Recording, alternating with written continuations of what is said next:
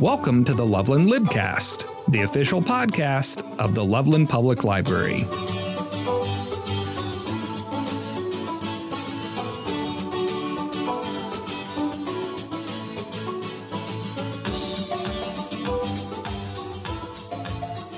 Joining me today for this episode of the Loveland Libcast is Tajahi and Danielle Cooke. Thank you for being on the podcast. Yeah, thank you for having us. I just shook my head as if you could see it. They sensed it at home, I'm sure. I hope they did. This is awesome to have you both on the podcast because you both participated and really led two of our Black History Month events in February, where you came by and cooked and spoke with people. We had a, a kids Yeah. or, or more children's oriented It was a lot of fun. session, and then mm-hmm. a more adult, Adult. yeah, Yeah. kind of family oriented session. Yes, so we we did. we thought it would be fun to have you back, and that way we can we can have a conversation. And for folks who missed out, they can also get to know you both and Hear what the uh, chef has to say. Yeah, exactly. Yeah. And and it was very popular. You all did a wonderful, exceptional job. People were just you. a buzz at the library and The in the kids made us look good. Their excitement alone took it over. So I think yeah, people will be be interested in having something like this where they can uh, still get to know you both some. And how about we start with just a bit of your backgrounds, both you know coming to Yeah. Colorado I'm gonna, and I'm gonna let the missus go first. all right. Yeah. Oh, okay. Yeah. Well, then I guess starting. I was actually born in Colorado, in Denver, but did not grow up here. My mom was working for Pac Bell at that time, which every time that it branched off into a new company, we moved. So we went from Denver to Texas and then up and down the California coast before settling in Southern California. Um, but I have family out here. The interesting part was that actually this one brought me out here because we both met in San Francisco when we were in college and just were dating for a couple of months and ended up losing touch or he officially broke up with me but um There's a lot more to the story. Danielle. but we're skipping ahead okay.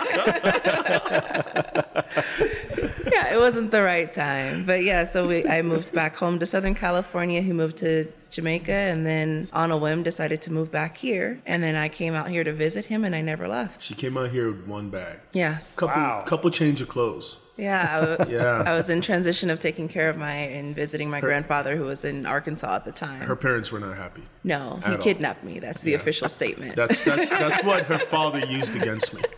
I would have lost if I went to court. But yeah. And were, yeah. were you in Denver when you were growing up in Colorado? I mean, for the three months, yeah, like it was like literally just three months. I just know that we. I was born at the Memorial Hospital, that's now Gen- Denver General, and then after three months, we moved to Dallas, Texas. So I don't even know exactly where I was. Okay. but The actually, funny thing is, she works right across the street from the hospital that she was born at. yeah. Oh, so I work wow. for Anthem. is funny. Yeah.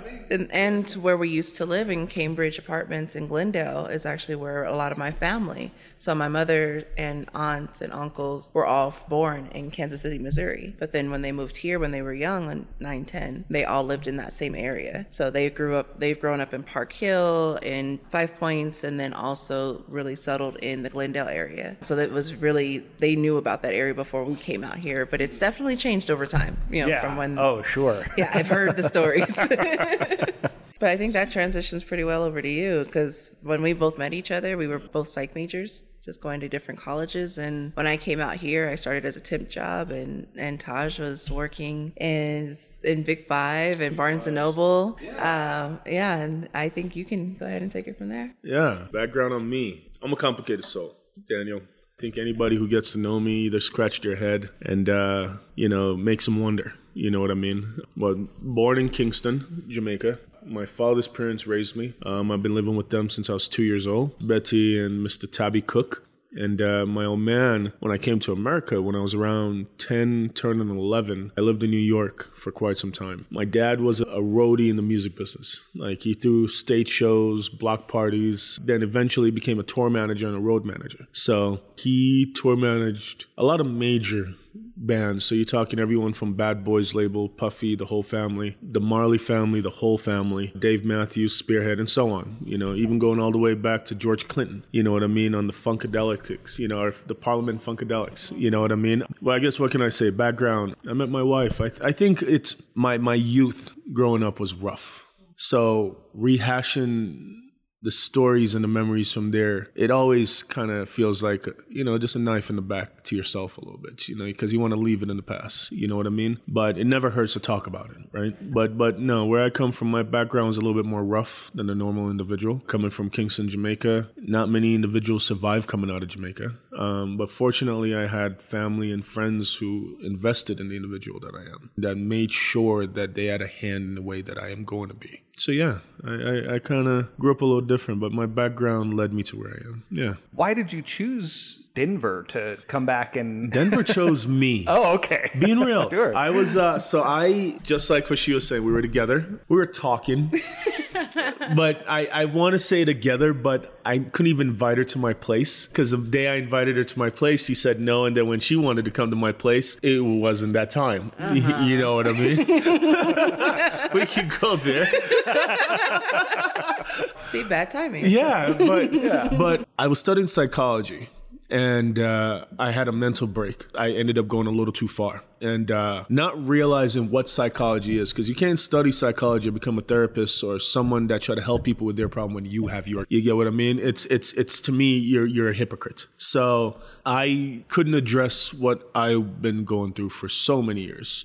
The older I got, I addressed it. Now it's a thing of the past, but obviously still hurts every now and then. You get what I mean? But uh, I ended up moving back to Jamaica to Oracabessa, and uh, I was touring, and I was a tour manager, one of the youngest tour managers in, in the whole damn world um, for Grammy winning band Morgan Heritage, which are Peter Morgan, Gramps Morgan, Una Morgan, Mojo Morgan, and he's gonna kill me. Luke Yes, Morgan. There you go, Luke. Um, that's the whole Morgan family. But um, I tour managed with these guys for quite some time, and that's when she and I reconnected. I was in Oracabessa, like 30 minutes outside of Ocho Rios, and I was online printing off my tickets off of Yahoo Messenger, or Yahoo Internet, or Yahoo Email when I got on, and uh, Yahoo Messenger popped up, and I saw D Gibson McCrae, and I'm like, who is this? And it was like, it's Danielle, and next me, you know, it led to this. Reconnected, but that's right before I flew to San Thomas, the Belize. We traveled the whole Caribbean majority of Europe and uh, South America. It was a beautiful tour. But after that tour, my dad looked at me and was like, dude, you're you're 18, turning 19. You can't do this for the rest of your life. When I was 18, turning 19, I was figuring out figuring out what I wanted to do. And you know, his thing is just because I built this life, it doesn't mean that you can just come fall into it. You need to figure out what you want to do. And honestly,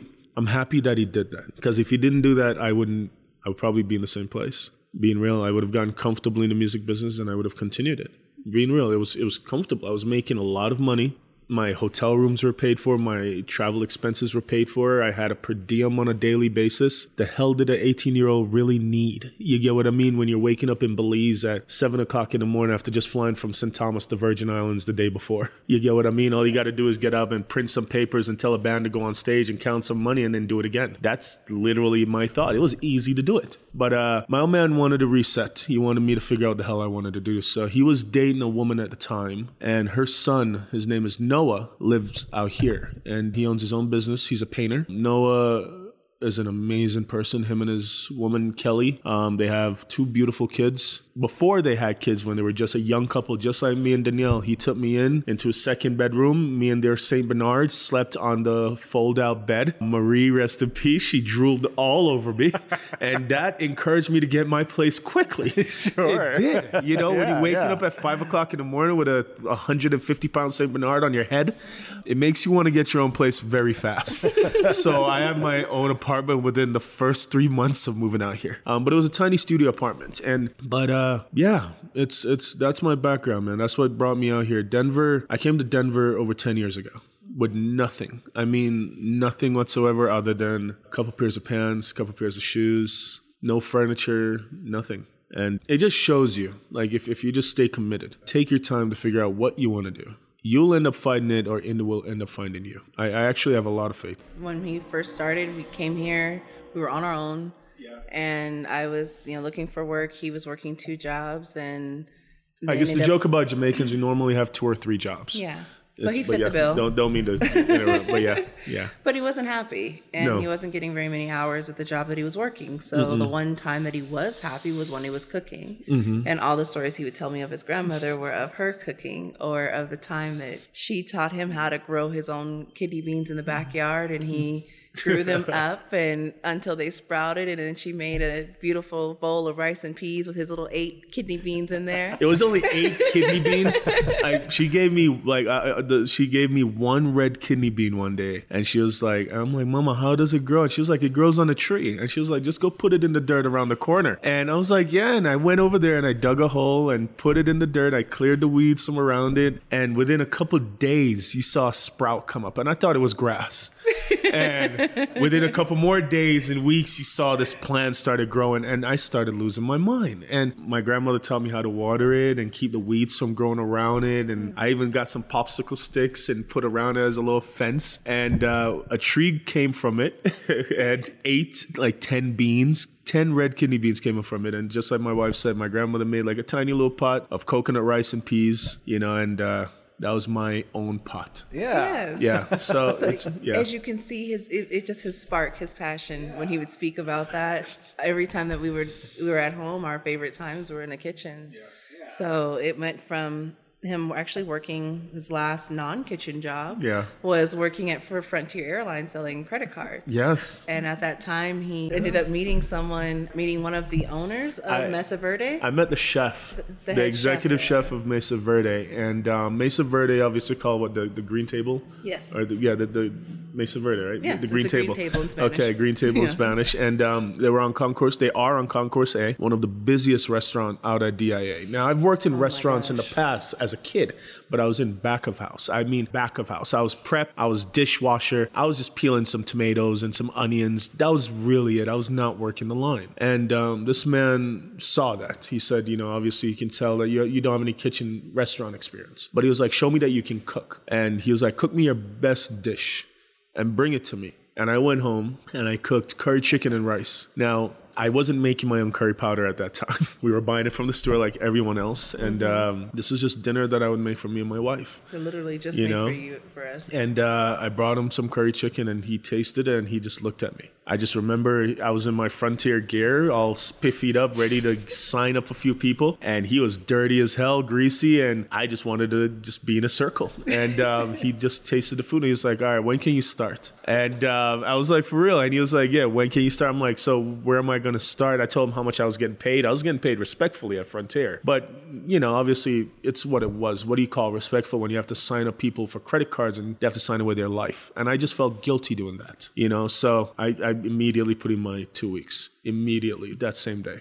Yeah, I, he started me out on the, the pantry. So I was making salads and tacos and taquitos and dropping chicken wings in the fryers. And I, I was working out at DIA as a young cook. You know, it was a hell of an opportunity. And then I got fired again. I got fired a month later on Valentine's Day. but I'm being honest. What the chef told me when he let me go, he said, you know, the only reason I'm letting you go is because you can't keep up in the kitchen. He was like, you need to go out and learn the proper kitchen techniques that will allow you to keep up. He was like, one, about you loving food, that is not a question. He was like, about you wanting to be here, that is not a question. But he was like, but I need you to be able to push food out. He was like, unfortunately, this isn't a school. You know what I mean? Garrett, uh, Chef Garrett, really good guy. I mean, Garrett was the first African American chef that I worked for.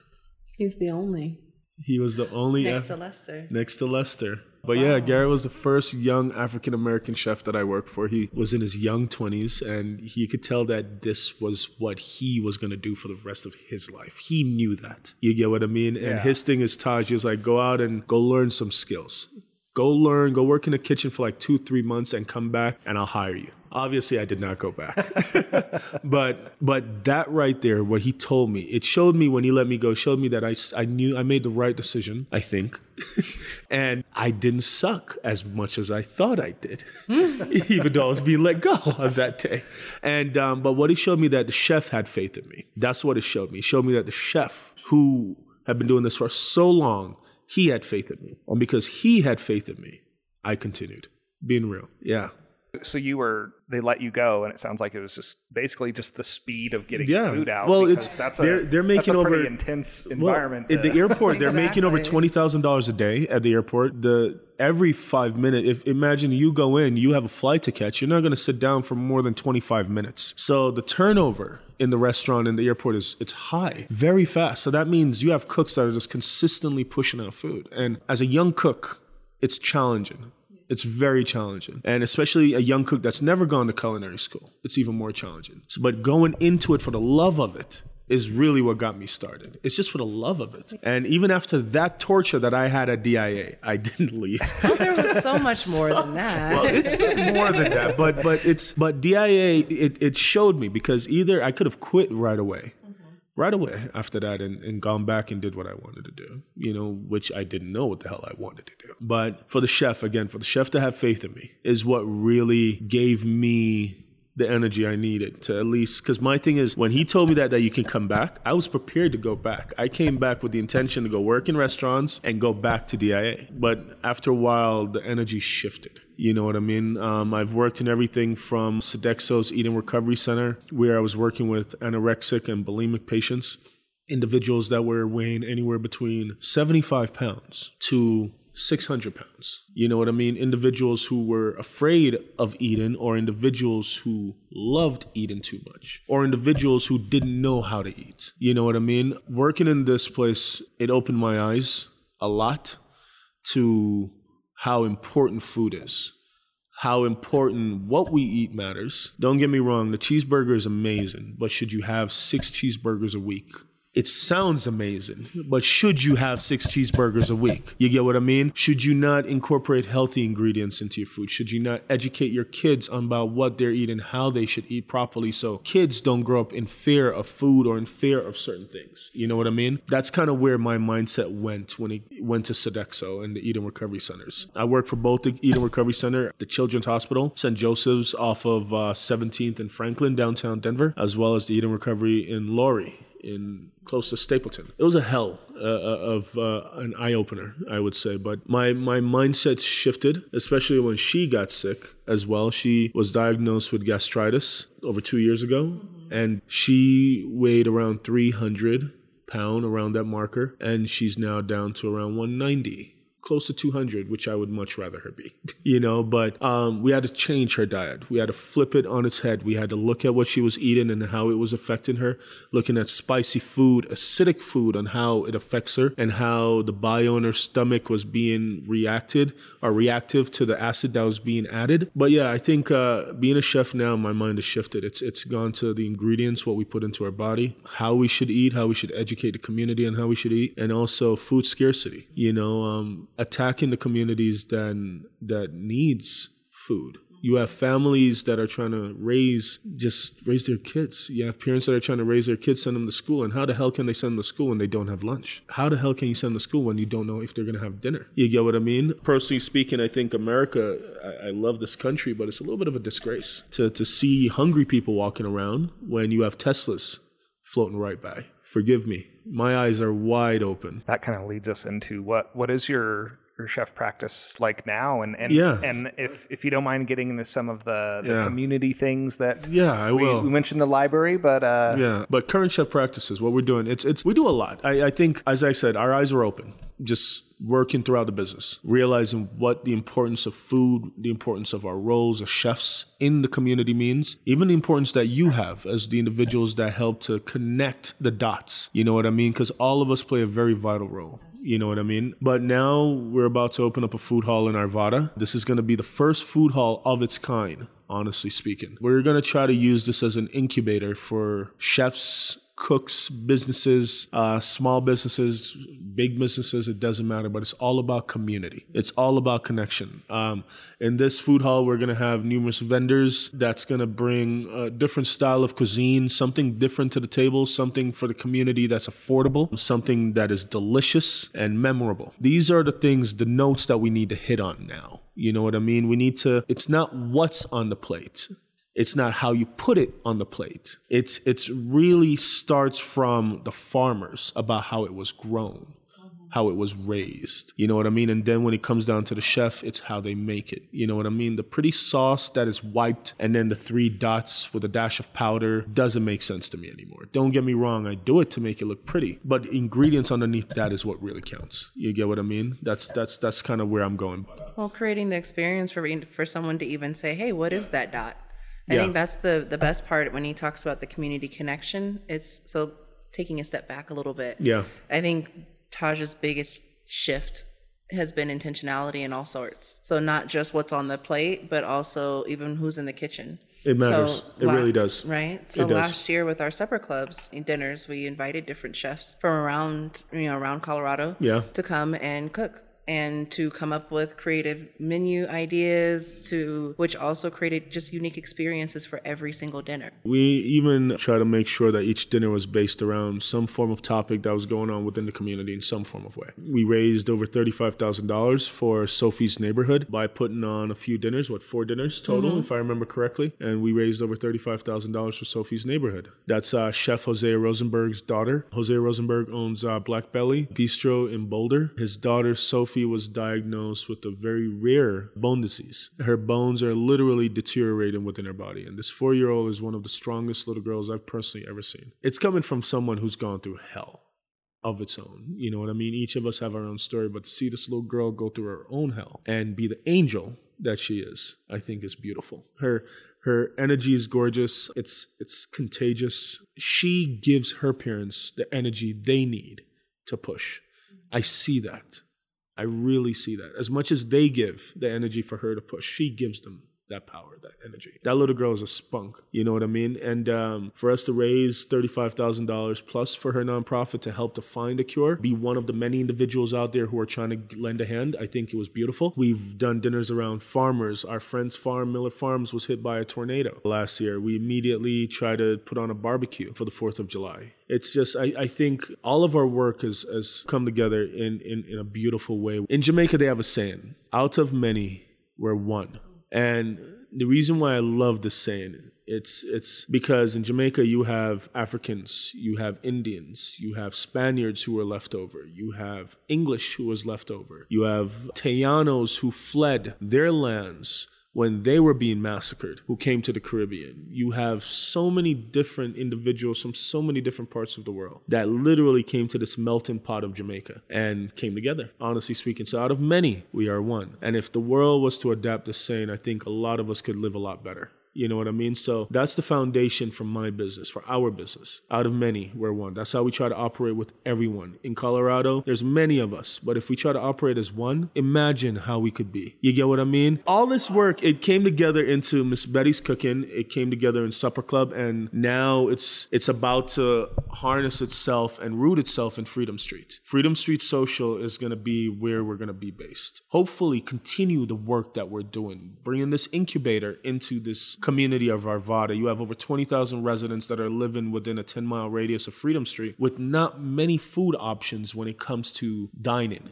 You know what I mean? Other than a fast food restaurant. You know, but when it comes to small businesses, you know, none of us are there. You know what I mean? So, with that being said, you're gonna have 12 chefs that we're gonna bring in in one year. We're gonna take care of their food costs, take care of their labor, have them work with the youths in the community, have them lend a hand. You had kids that were shot in front of their schools in Aurora. We can't just sit aside and and and not do anything just because we're a couple communities over. The one thing that I've always tried to preach is that our community, it's it's greater than the road that we live on. It's larger than the community we reside in. It's the whole damn world. Whether it's red dirt or dry dirt or black sand, it doesn't really matter. So yeah, Freedom Street is that that's the name of the food hall that that is Yes. the name of the food house, Freedom Street Social. It's going to be located in Arvada for Candelas. But as I said, uh, as Daniela said, it's it's all of our work over these last few years. It's it's brought this together, and the partners of Giordano's Pizza for the vision that they had, and for them to want us to be a part of this project, I think is beautiful. And uh, now we're looking to have six locations in the next uh, three four years. So I think that's a beautiful thing.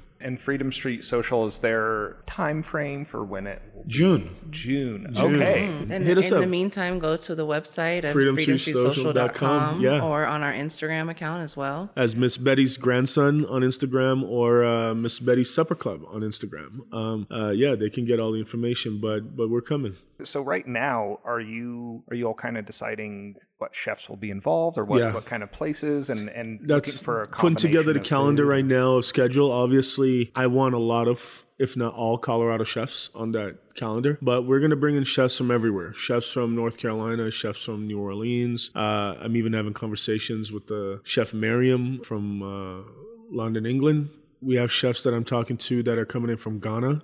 Next year, I want to bring in the whole world. I, I, I basically I consider the chef residency basically a passport. You know what I mean? It's it's the passport for any community that it goes into, um, and it brings it to the doorstep of that community. And right now, we're going to bring it to the doorstep of Arvada. You know, so each chef is going to be just a stamp. So yeah, it should be fun. That's awesome. So and people can go to to freedomstreetsocial.com right Yes, they now. can. Okay. Yeah, I mean, the roster, of course, has not been released yet. Still under work. Still, Yeah. um, there will be a whole announcement there. it's still but- under wraps. We'll announce Yeah. it very soon. Yeah, and they can they can just keep their eye on it though, Yes. and especially probably And- and May, always remember- there might be some Exactly. We're going to Oh, make we'll the have a whole announcement by the build-up. oh, hopefully by the end of April. But uh, each chef is going to be a different cuisine. Each chef is going to be a total different experience, and it's nothing's ever going to be the same. It's ever every month is going to be something totally different. But each opportunity is to give another chef an opportunity to grow their brand, to connect more with the community, to just to build more on a positive basis. You know what I mean? So I'm personally just quite excited to to do this, and yeah, that's where we're at. Yeah, no, that sounds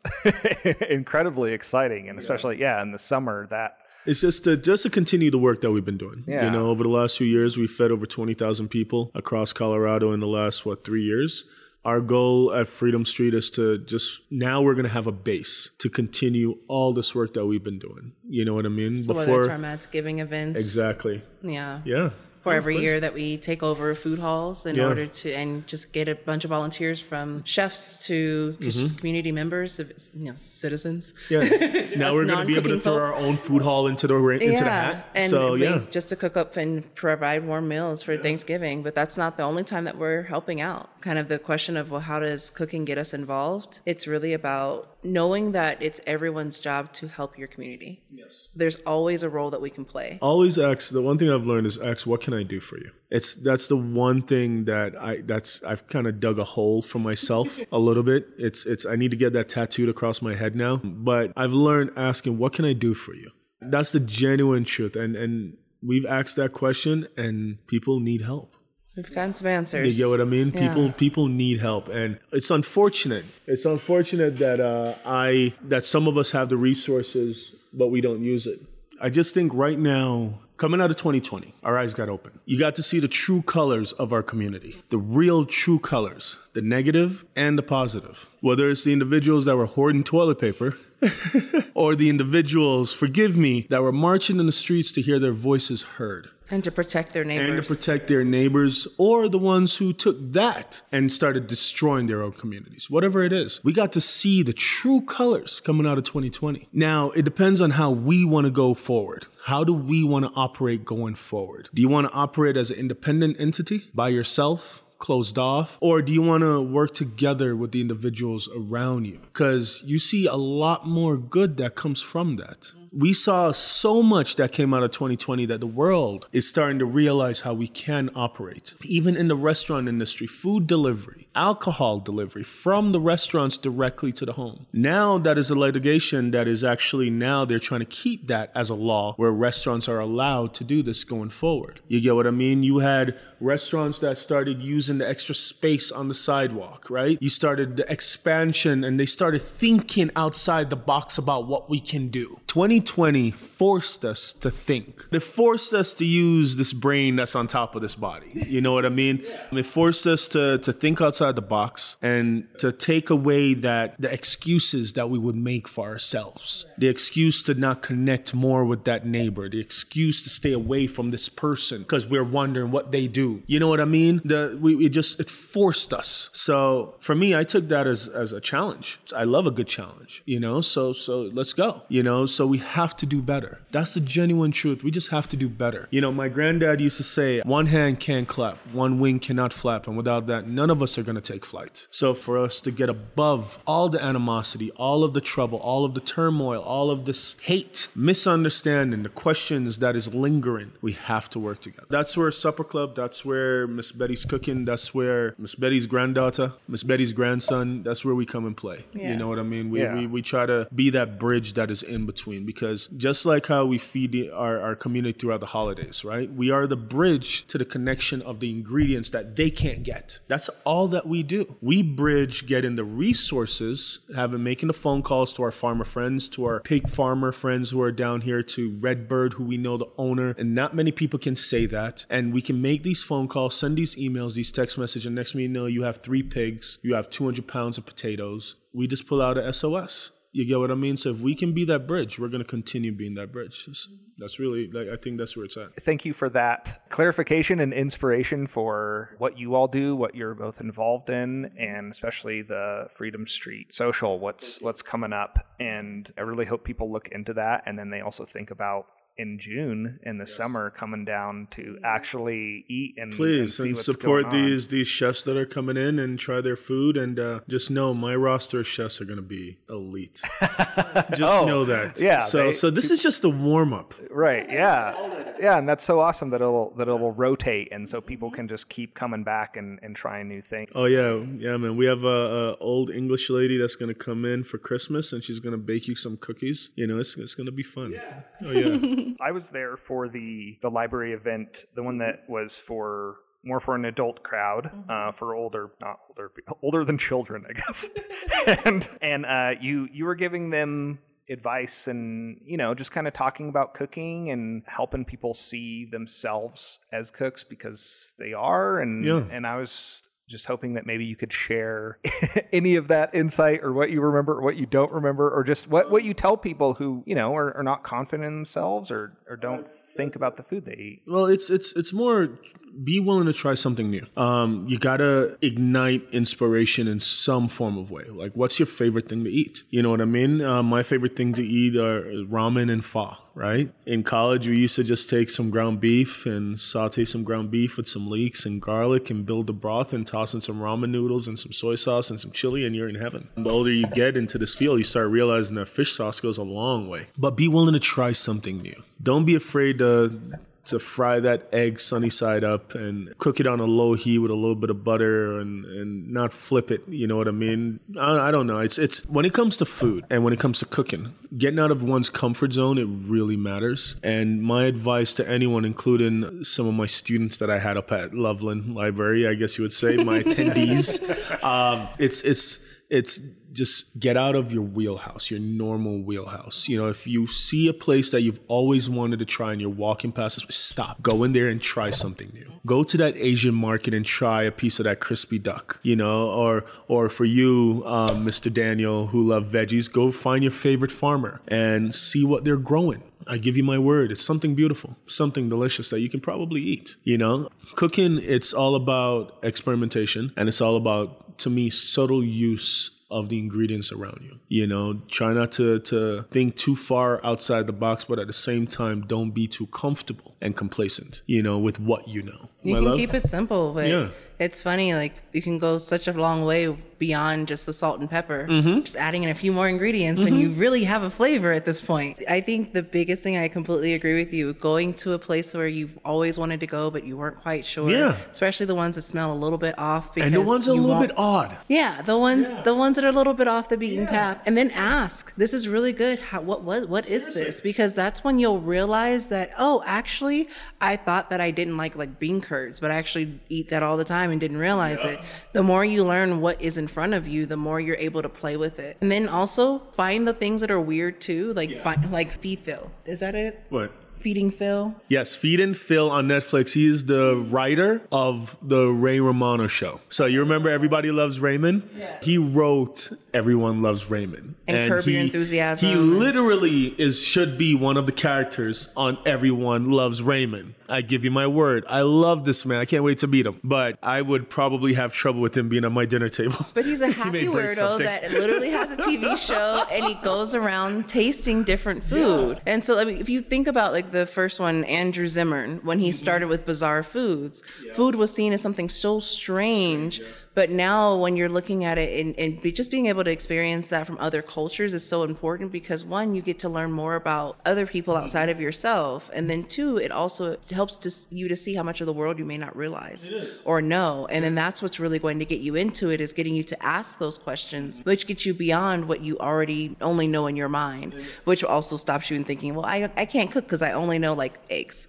But if you realize how many thing, ways that eggs are used across the world, I think these are the little things that we needed. I, I have cooks right now that I'm showing them around town. They don't know the places around town because they stay within their comfort zone. And you're talking cooks that are and been in this business for 10 to 15, 20 plus years. And they call themselves chefs, and they are. But to me, you have to know what's around. I'm taking them to, for example, you have Arash Market that is up in Aurora. Arash Market, when you go to Arash, you're gonna find feta cheese that is just soaked in olive oil. So many different options behind this glass counter. Olives, so many different varieties that are just soaking in olive oil and brine, just waiting for you to try. You have so many different slices of meat and bread and rice, and I just feel like I'm in heaven. You know, you go to H Mart and you just go stand there in front of the fish counter, and you don't know what you want. If it's a red snapper, if you want a walleye, if you want a haddock, if you want a halibut, if you want a swordfish, a beltfish, they have every single thing you need. So it's more of getting out of your comfort zone. Get out. Don't stay with what you know because I promise you, there's so many different ingredients that you're gonna find weird and quirky and a little bit odd, but probably delicious. Mm-hmm. You get what I mean? Oh, And- yeah. And some of those are the best ones. So, Absolutely. so it's just more going down that marker. But no, Black History Month up at Loveland was amazing. Opportunity was great. My advice to anyone who is cooking, including the attendees there, including those beautiful youngins, those kids, the, the, the, the future generation. You had one young lady, one young girl that said that she makes dinner every Monday for her family. I think that's fantastic. I think, again, pushing us out of our comfort zone, teaching the younger generation to not be afraid of certain things. and to feed their passion. Exactly. That's really all that it is, man. So if you like burritos, how many different kind of burritos out there? It's not just a burrito from Mexico. I give you my word. And when you go to Mexico, they probably don't eat burritos. I give you my word that as well. Burritos are more in America. So it's more understanding, understanding the world a lot better. I think when you understand food and when you go out of your way to understand food, you're understanding the people behind the food. I've dived into Asian cuisine and now I feel more in touch, so in touch with the Asian culture, with the Asian people. One of my favorite restaurants is Fadui. We know the owners very well. Every time we go there, they come to our table and say hello. I want to plan a pop up with the sun over there. Viet is one of our new favorite restaurants. And the only thing I can say is their crusted blue crab is amazing. Oh my God. Just all I'm saying is just my, my honest opinion when it comes to food is just be open minded. Take no out of your vocabulary. Instead, put, okay, I'll try. Well, just op- open to curiosity. Exactly. Yeah. You know, it doesn't have to be an immediate yes. You know, it doesn't. But just, you know, I'll try it. You know, just take no out. That's it. Yeah. It, it's funny. That is a very similar thing I say to people about reading. Yeah. When they mm-hmm. ask me for something to read or try, because as as a reader myself, I like to try. I like to say I've never read this type of book. or Yeah. I mm-hmm. don't normally read, and so it's just that variety. I think it opens you up to Absolutely. different points of view. You never know. Yeah, exactly. And you ne- you never know what story is really going to touch you in No. a way. And it's like taste. You don't know what mm-hmm. kind of tastes are really going to move Affect you, or excite yeah. you. Yeah, Exactly. Until you or allow yourself to be curious and to, to broaden. Exactly. It's all about just just just changing your perspective in some form or fashion, mm-hmm. so you can enjoy the world a lot better. Exactly. That's a genuine truth. A lot of people don't realize that if you change your perspective just a tiny bit, you can enjoy life so much better. You can enjoy the world so much better. That can't and that that I won't attitude, that demeanor is gonna go away, and you're gonna be a lot more vulnerable. And nothing is wrong with being vulnerable at all. Vulnerable to a new cuisine, vulnerable to a new place, vulnerable to a new surrounding. Just make sure it's a positive vulnerability. Before we kind of wrap this up, do either of you have recommendations? You did you mentioned one show, but are there any any other cooking shows or podcasts or books that you that you really like? So there is one cookbook that uh, to this day, I still haven't finished it, but it's one of my most. It's one. It, this cookbook I'm fascinated by. It's it's called Fäviken by Magnus Nilsson. Magnus Nilsson. He's a chef that is. I, I believe like he's in the middle of Norway or some some Atlantic region. He has to forage for the ingredients that he cooks. So everything that he cooks at his restaurant, they forage for. Whether it's the piece of pine leaf or pine cone, baby pine cone that they take and boil in a syrup to extract that flavor. I didn't know baby pine cone was edible until I found my Magnus. You know, um, the reason why I say I haven't finished this cookbook is because I think I'm enjoying it too much and it, it makes me scratch my head because it's it's not normal. He he breaks down on how to forage. He breaks down on the ingredients. He breaks down when you can pick the ingredients in the season. He goes down into the intricacy of foods where our ancestors had this information and he's passing this on to us. You know what I mean? So Fäviken is one of my, honestly, I would say one of my most challenging, intriguing, fascinating. cookbooks Yeah. out there. I have to be quite honest with you. Um, Magnus Nilsson, and uh, you can honestly, so they have a on Netflix. They have a show called Chef's Table. Chef's Table is a show that every episode is about a chef.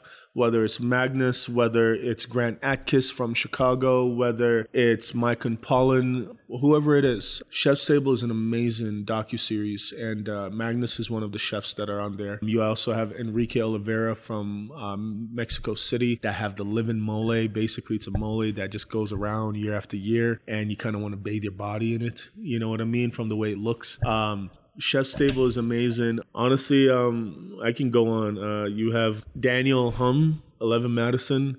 Um, Daniel Humm is one of my other favorites. He runs a restaurant in New York City. It's right across the street from Central Park. Yep, right across the street from there. In the middle of 2020, he literally changed over his entire restaurant and he basically just feeds health workers now. That's all that he did. He fed the whole health staff, he fed the community, and he recently, recently just reopened back his doors for regular service. You know what I mean? Daniel Humm, he comes from chefs such as Thomas Keller. His type of food is white tablecloth, and for me personally, I have two of his books well, one of his books. I'm about to get the second one. The man is a, just fascinating. I mean, completely fascinating. And when you can do that, it shows your character. And he also made sure that his staff kept their job. No one left. No one um, lost their job. And you know, whether he had to send his employees home with food and a half a paycheck every day or something, everyone got a piece of the pie, and he made sure of it. The last one I'm going to recommend is Yotam Ottolenghi. Uh, Yotam Ottolenghi is honestly one of my favorite current writers and cookbook authors.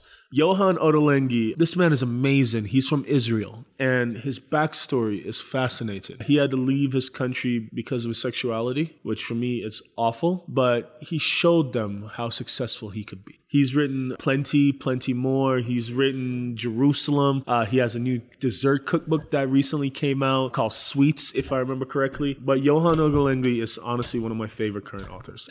Yeah, it's it's there's so much inspiration out there. I think right now, as I said, 2020 I believe opened up our eyes. You have grandmas in the middle of East Oakland, Philadelphia, Texas, Houston right now that are turning their yards into basically urban farms. You have pigs that are running around in the middle of Detroit right now. You have chickens that are running across the street in East Oakland right now to go visit their neighbors. You know, you know, maybe not that dramatic, but but but the point that I'm trying to make is that our eyes were opened up. And coming out of 2020. Our world was shaken up coming out of 2020. So I believe with all the questions that are, we're, we're asking right now and that are being asked around us, we just need to find the answers. And um, that's all that we're all working towards right now. I, I just think food is a beautiful thing. It represents the individuals and the individuals' land of where they come from. And if we were to understand each other and the ingredients a lot more, it, it just, we would do a lot better. I guess I would have to go for the non cooking recommendations to share some. Right now, I'm actually rereading I Know Why the Caged Bird Sings from Maya Angelou. I have not read that book in since I was a girl and just wanted to pick that back up and, and just get re immersed into her again. Because my favorite authors are, you know, Maya Angelou, uh, Toni Morrison. I also am a huge fan when it comes cooking wise to Julia Child. So that's one cookbook. So briefly, because we were talking about book recommendations, the reason why I appreciate Julia so much is because how she did apologize at first, but how unapologetic she was in her truth. So this wildly large brash American who goes across the pond and creates waves as a woman and actually did get that respect that means a whole lot. And when you look at the realm of our chef industry, how many women get that level of respect? Yeah, she was laughed at to some extent, but if you really look and you will, you have to appreciate what she truly accomplished. She deserves her just dues. And there's an amazing show that just came out, the Julia Child Challenge, which is really cool because they're go, they're like, there's a bunch of contestants, home cooks that are in the kitchen that are learning from her through her videos and also reflecting on their childhood memories from that. So I just think that's so such a beautiful story for one. And then also you just learn so much from watching her, the different techniques that, that we now know about how to debone and, and truss and everything else. So they have to either recreate her dish or, make a spin on it. Exactly. So it, it just allows your creativity, but it also teaches you the basics. And that's what people don't always realize is that cooking is really just alphabets. It's just ABC. If you know these things and you can follow it, you can be amazing. And then the other part that, you know, Anthony, Bour- Anthony Bourdain teaches you is just pay a little more attention to the pretty stuff you put on top. And ask questions and as then well. you'll have a, a beautiful dish. It's my wife has it right. And when I met her, I learned about tabbouleh, tzatziki, mm-hmm. falafel, dolmas, Gnocchi. gnocchi. I started making gnocchi at home. Like my mind, if it wasn't for her, you would not have a chef Taj. It's a genuine show. And for that, I have to thank Chopped because that was, of course, the other show that we would, of course, highly recommend. That I was on to as well. But when we first got together, that was a show that he had not really watched, and I had got that from my mom and just loved watching it. And then, Top Chef. Yes, and then we just got into it. All just fell in love with cooking from that. Tajahi and Danielle Cooke, thank you so much for joining the Loveland Thanks for having us, Thank you so much for the events in February celebrating Black History Month. And I hope people check out Freedom Street Social. Mm-hmm. And this summer, Yes. come down and check things out. Please. And I'm sure that we will partner up in the future again. Oh, I'm, I'm excited for what's next. Thank you all at home for listening to the Loveland Libcast. Thank you for listening to this episode of the Loveland Libcast. If you'd like to contact us about the podcast, please reach out to Daniel at daniel.tate at cityofloveland.org. That's D A N I E L dot T A T E at cityofloveland.org. See you next time.